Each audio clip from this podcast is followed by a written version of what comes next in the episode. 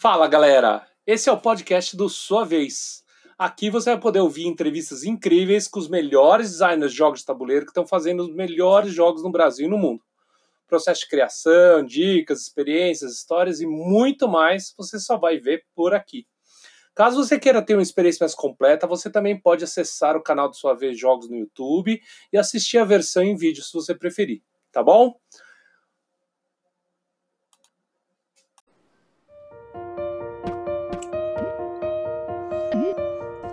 Fala galera, estamos de volta com o segundo episódio com o Lucas Hezer.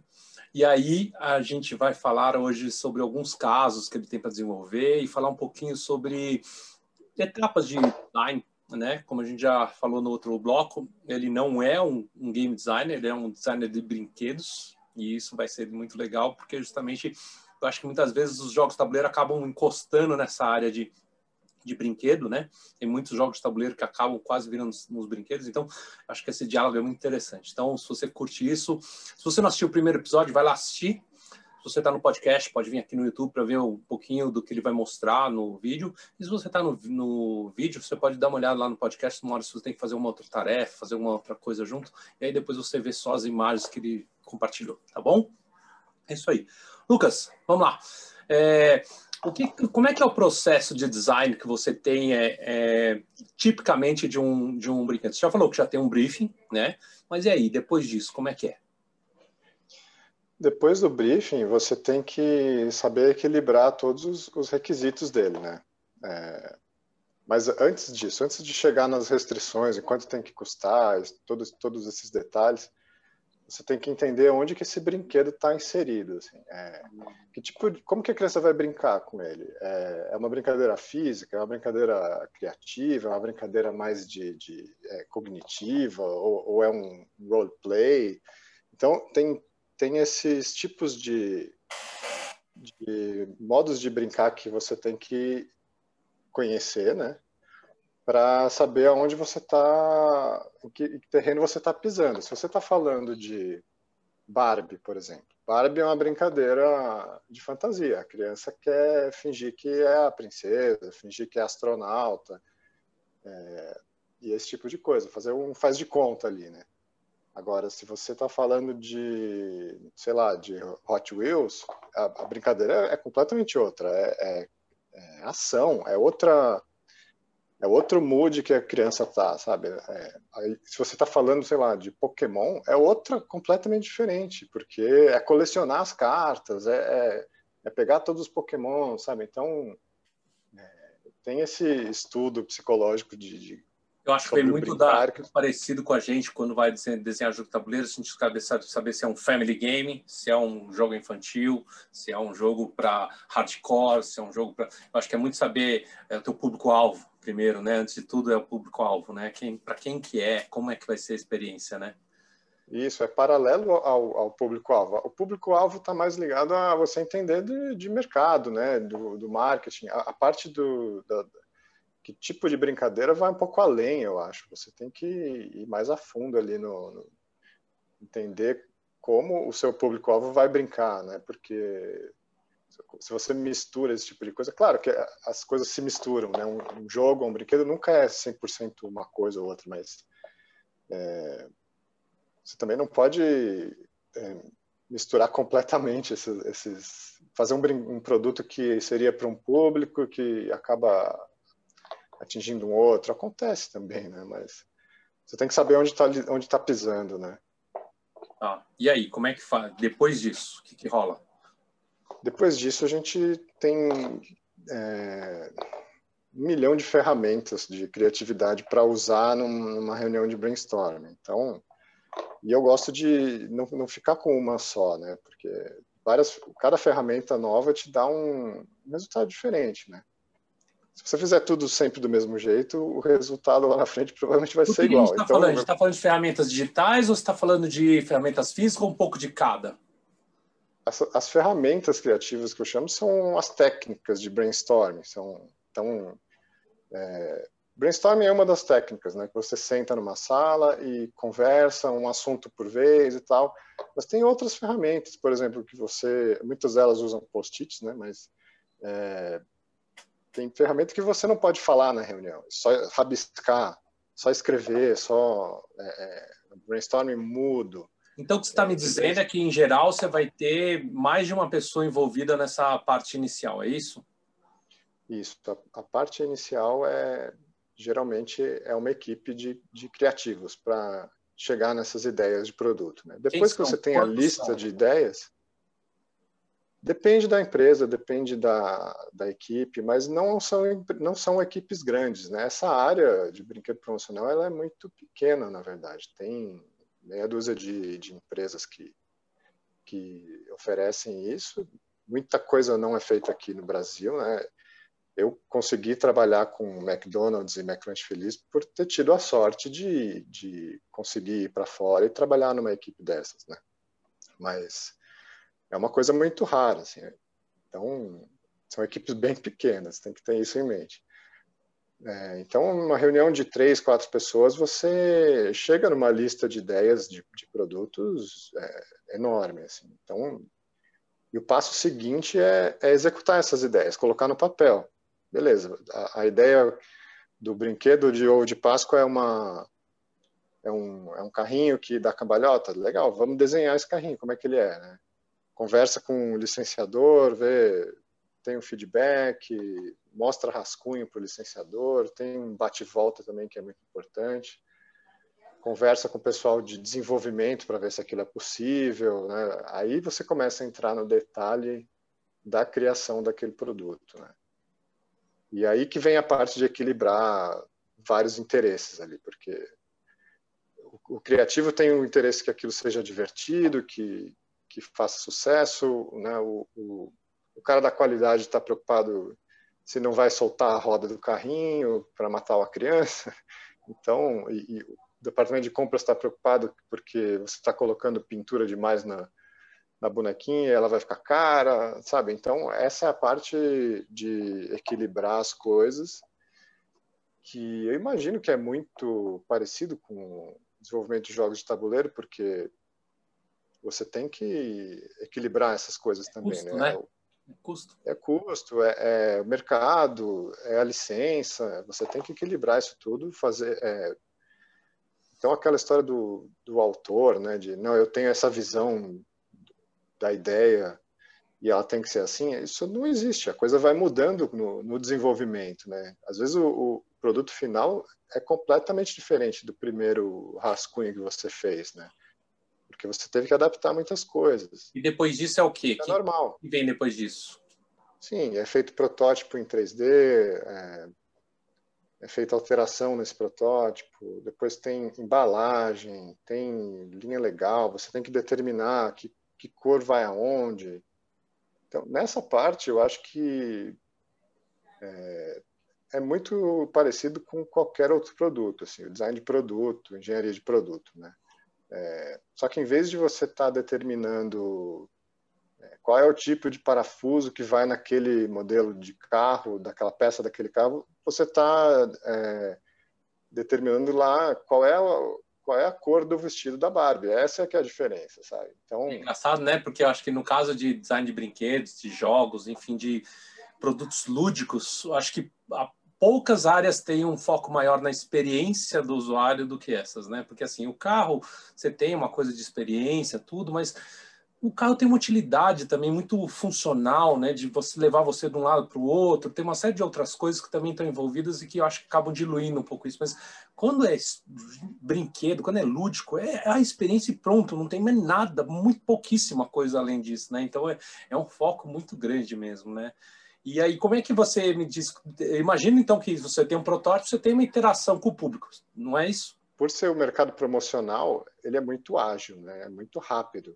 É, normalmente não é feita essa parte de, de testar com a criança, né? É, quando eu trabalhei no lá em Chicago, no, fazendo os brinquedos do McLanche Feliz, aí sim a gente tinha teste, a gente ficava atrás de um, de um espelho falso numa sala, ia um, um, facilitador lá, não sei nem se esse é o nome certo, mas ia uma pessoa lá conversar com as crianças, primeiro com tal, tal grupo de tal, idade, mostrava as ideias no papel, assim, ah, o que, que você acha desse, desse brinquedo dos Minions, né? É, e aí as crianças davam feedback, assim.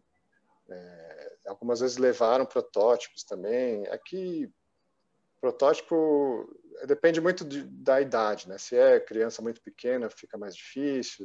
Se é criança mais, mais, mais grandinha, talvez só com um conceito impresso você consegue ter o feedback que você precisa. Por causa né? da oralização da criança, é isso? Dela falar. Exato. Um... Ah. É, se largar um monte de brinquedo numa sala cheia de criança, você talvez não consiga. É. É, perca o foco, não sei. Também não, não, é uma parte que eu entendo. Você não vai ter feedback nenhum se bobear, né? Eu acho que tem muito disso. Exato. Tá. E assim, e, e como é que é? A, a, aqui no Brasil, você está falando então que não tem muito disso, é isso? Existem empresas especializadas nisso, né, para fazer pesquisa de mercado focada em, em licenciamento. Ah, tem uma empresa que chama Play, que é muito famosa nessa, nesse tipo de pesquisa, que eventualmente é, é, contratada, já, a gente já fez coisa junto, mas é muito raro, assim, porque, como eu falei, o mercado é, é meio ágil demais, assim, é muita coisa acontecendo, muito produto. E, e como é que é o desafio de você é, ter que lançar uma coisa sem muito feedback do usuário. Como é que é isso? É, é, é porque imagino que somente o risco para vocês, né?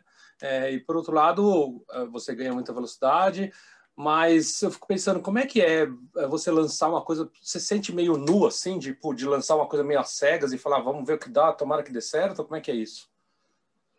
Não é tão às cegas, porque os brinquedos são um pouco mais simples do que jogos de tabuleiro. Né? O jogo de tabuleiro tem as mecânicas, pode dar errado uma mecânica que você pensou, e se você não testar, aí você está ferrado. Né? Agora, um brinquedo ele é um pouco mais simples. Eu vou mostrar algumas coisinhas aqui e vou descrevendo. Os brinquedos são mais simples. Por exemplo, esse aqui. É um Minion que você aperta o botão em cima e ele mexe os bracinhos e os olhinhos. é legal, é, é lúdico, é, mas ele é simples comparado a uma mecânica de um jogo de tabuleiro, sabe? Ah. Então, ou é um carrinho que você empurra para trás, ele anda. Ah, então sim, tem uma série de coisas que você já sabe que devem funcionar, né? Exato, tem coisas que são mais complicadas, tem coisas mais simples, mas é, eu não sei, acho que a gente está num nível de complexidade que é muito diferente do, do jogo de tabuleiro, né? Mas são coisas mais simples. É um bonequinho que faz um som. Então, às vezes não tem tanto segredo, né? tá certo, tá certo. Que sensacional isso. E como é que é isso? É, é todos esses que você mostrou foi do McDonald's ou não? É, tem alguns do Burger King e alguns do McDonald's. É, esses Minions foi do McDonald's. Tá.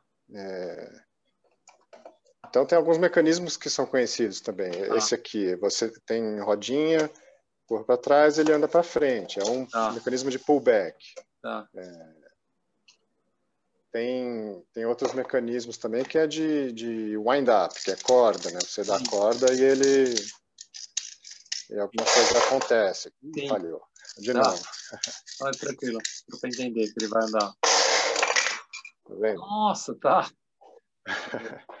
Esse era um brinquedo de Páscoa. Eu sei que você tem um monte de casos super legais, né, de coisas que acabaram dando certo, né?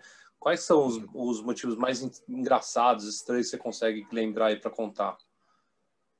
Normalmente o que não dá certo é assim, porque você cria 10 coisas para uma delas ir para frente, né? Então, essas nove foram, foram falhas, né? Você errou ali, não sei se é o caso, mas às vezes a, o cliente só escolheu um outro caminho, ou uma outra ideia era melhor, ou era mais barata, ou era mais fácil de produzir, ou tinha mais a ver com a licença. Então, é, logo nesse início de processo, a gente falha bastante. Agora, se o projeto está lá na frente e ele falha, aí é problema, porque ou você tem um plano B, é, você já gastou muito dinheiro com, molde, né? Então, você tem que estar tá com o licenciador muito próximo de você também, porque ele tem que aprovar, né? E ele tem poder de veto. Imagina, chega lá na frente o licenciador fala, não, mas o Minion não pode ter esse formato. É. e aí ele reprova. Então você tem que conversar com ele durante o caminho todo. Por exemplo, esse Ben 10 aqui, ele está todo estilizado, né? Porque tem um, um, requisito funcional aqui. Se o licenciador não está do teu lado e aprova isso lá no, no papel, isso é um problema grave. Né? Vai um custo louco nisso, né? É, ninguém arrisca né, nesse ponto. Tá. Pensando no pessoal que é game designer, está te assistindo, tá? Qual ferramenta que você teria de criação de, de, de, de, brinca, de brinquedos aí que você fala assim, putz, isso aqui dá, talvez desse uma ferramenta muito legal para a criação de jogos? Eu acho que as ferramentas de, de criatividade que servem para criar um, um, brinquedo também servem para um jogo de tabuleiro, assim, pelo menos no, no início, né, para saber qual é o tema que você está escolhendo, é, quais são as, as mecânicas, para que lado você quer ir, né, qual vai ser a experiência final do, de quem vai jogar o seu, o seu jogo. Então, eu acho que nesse ponto as coisas se, se conectam aí. Então, eu até tenho postado bastante coisa sobre ferramentas de criatividade que eu acho que pode ajudar o pessoal que quer criar jogo, né? A última que eu postei acho que foi o Post App, que é o, o brainstorming mudo. Você vai botando post-it, vai, é, então é, criando relações entre essas ideias, né? Às vezes uma ideia que você teve pensando uma coisa se relaciona com uma outra, então é, por isso o post-it, né? Porque você consegue tirar e colocar aquela ideia num outro contexto. É, então eu acho que isso ajuda bastante na criação de jogo de tabuleiro também. Legal. Eu acredito que sim. E você tem algum software matador que você utiliza para fazer alguma coisa aí? O que, que você usa? É, alguma, é Adobe? O que, que é? É, o pacote Adobe, né, Photoshop, Illustrator, é básico, Illustrator para fechar é, arte final, né, adesivo, embalagem, essas coisas, Photoshop para fazer os desenhos mesmo, e hoje em dia se usa muito software 3D, né, é, todos que você puder imaginar para para criar essa, essa visualização melhor, né. É. É, Sabe que é então... engraçado porque jogos de tabuleiro cada vez mais eles têm se aproximado desse mundo de brinquedos, porque tem uma coisa que está evoluindo muito em jogos de tabuleiro, que é um negócio chamado presença de mesa, né? Que é aquela coisa de, de você passar do lado do jogo e falar, nossa, o que, que é isso? Eu quero jogar isso aí, né? Então, assim, ele chama pelo visual, ele chama pela capa, né? E eu acho que, assim, por causa disso, você começa a ver uma série de coisas que tem no jogo de tabuleiro que não tem função dentro do jogo. Eles são simplesmente para poder atrair o teu olho, para ter uma experiência mais legal de visual, para você falar, olha, isso aqui é legal, porque é legal. Mas por quê? Porque é legal e acabou, sabe? E aí é interessante, isso se aproxima muito do brinquedo, né? Porque o brinquedo tem essa coisa de atrair pelo visual, pelo, pelo você tá passando na prateleira putz, eu quero isso aí, né? Então, é, eu acho que tem uma coisa que, é, que se, se aproxima demais, né? E aí a pergunta que eu tenho aqui é, é quando você está é, é, iterando, mostrando ou falando para alguém, mostrando mais para o usuário, vai, qual que é o feedback que você mais adora ouvir? o melhor que a gente tem é, é, ver uma criança brincando, né, com o nosso brinquedo. Ah. É, não tem feedback melhor, eu acho, né? Você está indo no, você passa em algum lugar e, e vê a, a, pessoa com o seu brinquedo, sabe? Isso é, é, é, o mais legal, não tem a menor dúvida. Então, por oposição, o pior feedback é, é o desinteresse, da né? criança nem olhar para o brinquedo. É, que acontece também, né? ainda mais em brinquedo promocional, que é uma coisa que, que ela tem uma vida útil, né? Ela está ali para é, junto com aquele lançamento de filme às vezes e tal, e depois ele depois talvez a criança enjoa mais rápido do que um, jogo de tabuleiro, né? Imagino. Ah. Você tem algum projeto que te orgulha, que você fala, putz, esse projeto foi o mais animal que eu fiz? Você tem um aí? Tem alguns, posso mostrar. É, eu gosto muito da coleção do, do, Burger King que a gente fez, que é, eles são, são bonecos simples, né? Treme, ou tem som e tal. Mas eu gosto bastante deles. Tem um. A gente entrou em contato com o. Ah, não quero errar o nome dele, é o Orlando Drummond, né? O Sim. dublador. É, para ele gravar para a gente o som, então foi muito legal. é, outro que eu gosto bastante é, é o dos Minions do, do McDonald's, né? Que esse foi uma coleção que, que saiu no mundo todo e foi bem legal. Ah. É, gosto bastante dessa Barbie, que foi para o Burger King. É, tem outros produtos que é mais da área de gifts, que, por exemplo, esse cofrinho do Pac-Man eu acho bem legal também. Tem um, você abre ali aqui em cima, né? Ah. E a parte de colocar a moedinha é o, é o slot ali do, do arcade, né? Uhum. Também, todo é, é, produto que tem que ser trabalhado com o licenciador, né? É, bem próximo. E produtos mais simples também, tipo esse aqui da Peppa Pig pro ovo de Páscoa. Então, às vezes você é, o produto é simples, é uma maletinha, só que o ovo vem dentro, sabe? Então, é, às vezes o produto ele é a solução para um problema, né, que você tem que resolver ali. Né? O briefing pede que venha um ovo de Páscoa ali. Então, como é que você resolve? Então, é um desafio muito, muito único, né, muito próprio. Com certeza, com certeza. Vamos lá, cenário. De volta para o futuro, tá? E aí Adoro. Você... É, você gosta? Eu também adoro do filme. Você está no De Volta para o Futuro, Aí você está voltando encontrando seu eu de 20 anos atrás, tá? O que, que você diria para você mesmo? Bom, primeiro eu ia ver dinossauros antes, se eu tivesse uma máquina do tempo. Tá. Depois eu ia, eu ia ver meu, meu eu 20 anos atrás. Não, eu acho que tem que ficar curioso por vários, várias coisas e, e seguir em frente, sabe? É, a sua vida tem várias fases, né? E você tem que aproveitar cada uma, assim. É, sei lá, se eu tivesse com 20 anos atrás, eu, talvez eu tivesse feito tudo diferente, sabendo tudo que eu sei hoje, talvez, mas, mas eu não teria chegado até aqui, então é complicado, né? É muito interessante, né? Porque é, isso que você fala, de ficar atento às oportunidades, acho que é a essência do design, né? Porque é dentro do que você apresenta que você vai aproveitar as coisas, né? Eu acho isso uma das coisas mais legais. Eu, a minha vida também foi feita em modo design, eu sou biólogo, eu entrei em biologia, fui estudar fora e fui fora de São Paulo, né, no interior de São Paulo. Aí eu fui eu primeiro fazer engenharia, depois eu mandei fiz biologia, de biologia fui fazer mestrado, de mestrado comecei a ser professor, de professor fui dar uh, treinamento em SESC, aí do SESC fui para a empresa, enfim, tem uma série de coisas que vai acontecendo que eu nunca, se alguém me perguntasse o que, que você vai fazer nos próximos cinco anos, eu nunca ia saber, nunca. É, você me perguntar onde você vai estar daqui a cinco anos, eu, eu não sei, eu não sei onde eu, eu há cinco anos atrás não sabia, não sabia que eu estaria aqui hoje, como é que eu vou saber daqui a cinco anos também, né? Então, acho que tem isso, é a essência do design mesmo, né? E não, tem, que... não tem como planejar, né? Você vai seguindo e, e se adaptando. E o designer, no, no geral, é um cara é, muito insatisfeito, né? Então, porque ele olha o mundo e fala, não, é, dá para ser, dá para ser melhor, dá para mudar. Vamos criar um negócio novo aqui e mudar o mundo.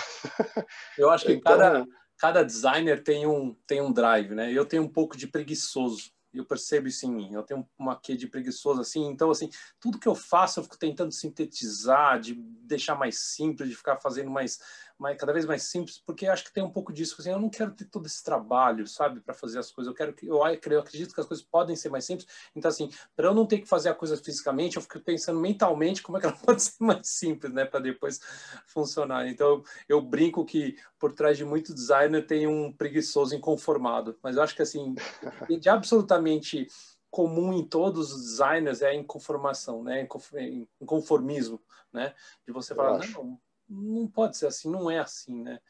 E, eu, e agora, é, quando você vê aquele design do Norman, o, o design do dia a dia, ele fala justamente isso, né? Que não, você tem que ficar na cabeça que quando uma coisa não funciona bem, não é por problema não é você, o problema é o outro, é o design da coisa, né? Eu acho isso genial, né? Porque a gente fica a vida inteira se culpando, ah, isso eu não sou bom para essas coisas, né? Eu não sou bom para mexer com calculadora. E aí talvez tenha uma calculadora que não foi bem desenhada para você mexer, né? E aí tem uma série de, de insights que você pode ter, né? E aí eu, eu percebo muito isso quando eu, eu pego um pote, eu não consigo abrir direito, ou tem um, ar, um controle de ar condicionado, eu não consigo entender direito. Eu falo, puta, eu sou burro. Aí hoje em dia eu falo, nossa, como esse negócio é mal desenhado. né, você acaba culpando é o outro, né? Um pouco, né? É engraçado isso. E, e, é legal porque assim, não adianta só ficar no, na, no vitimismo, né? Você, você sim culpa o outro, mas aí você fica, já, já sai pro protagonismo, quer saber como é que eu poderia fazer isso melhor, né? Como é que eu faria isso melhor, né? Acho que essa essência. É, é, desses problemas e dessas limitações que nem você falou antes, é, é que surgem soluções diferentes, né? Então, é um produto aí. novo ou um, um, serviço novo é, é para resolver um, algum problema. Ali. Ah. E, e, você tem alguma algum estilo que seja muito é, eu imagino que depois desse tempo todo você já tenha conseguido entrar em contato com o estilo seu de design, uma coisa que é, apareça, né? E aí a pergunta sempre que eu faço de brincadeira é assim, daqui a 20 anos, assim, a gente já fez 20 anos passado, a gente vai fazer 20 anos no futuro, como é que seria a escola Lucas Hesser de, Hesser de, de, de design? Qual seria a característica dessa escola? Olha, não tenho dúvida que seria a parte lúdica, né? Eu tenho uma frase, uma hashtag que eu uso que é design is fun. É, então a diversão para mim ela tá, ela não está dissociada do design, sabe? Ela, ela faz parte tanto do, do design enquanto enquanto processo, né? E, e enquanto objeto final, assim, porque é aquilo que a gente falou, o, porque criar um produto novo é, é divertido, sabe? Então, e o processo de chegar nessa ideia nova, ele, ele tem que passar por algo lúdico também. Então, as ferramentas de design que mais usam a parte lúdica são as que mais fazem sucesso na, nas reuniões, que mais chegam a resultados melhores, né? Então, acho que a minha minha escola de design passaria por essa, esse lado lúdico, com certeza. Assim. Você se pega rindo às vezes trabalhando? Sozinho? Ah, com certeza. Trabalhar é, é bem divertido, não tenho a menor dúvida. É, porque você está falando no dia a dia de, é, de coisas muito legais, né? De Minions, de Scooby-Doo, de Caça-Fantasmas, de Caverna do Dragão. Então, sabe, é, é tudo muito tem, é muito nostálgico às vezes e, e é divertido. Eu acho que tá tudo, tudo é tudo muito divertido trabalhar com isso. Legal. Mas tem mais algumas perguntinhas só. É, você tem um trabalho dos seus sonhos que você não fez ainda que você quer fazer?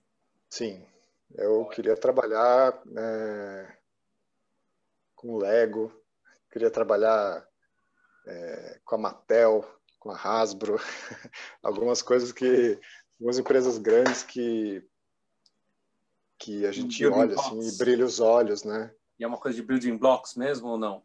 Não necessariamente. Não, não necessariamente. Eu, que eu, o, eu fiz inclusive um, um, eu fui selecionado, não sei entre quantos, mas passei para uma segunda fase de é, processo seletivo da Lego, né, para trabalhar na, na, Dinamarca. Então, nossa, minha cabeça ficou. Falei, putz, isso tem que dar certo. E no fim não deu. Eu fiz um projeto e tal, mandei para eles, vídeo. Eles, eles me mandaram é, três caixas gigantes de Lego, então foi um negócio super legal de participar. E, e acabou não, não indo para frente, né? cheguei na, até uma fase e, e, parou.